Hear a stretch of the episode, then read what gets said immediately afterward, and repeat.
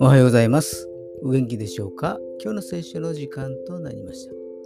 今日の聖書の箇所は、新約聖書、エペソ書1章14節エペソ書1章の14節でございます。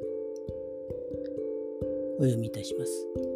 聖霊は私たちが御国を受け継ぐことの保証です。このことは私たちがあがなわれて神のものとされ、神の栄光が褒めたたえられるためです。アーメン。精霊はイエス様を信じるときに与えられるものなんです。すると精霊の力によって愛、喜び、平安、寛容、親切、善意、誠実、柔和、自制という実が実ってくるのです。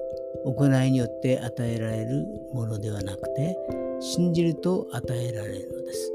信じることが先なのです。そうすると見えないものが見えるようになり、必要なものが与えられるのです。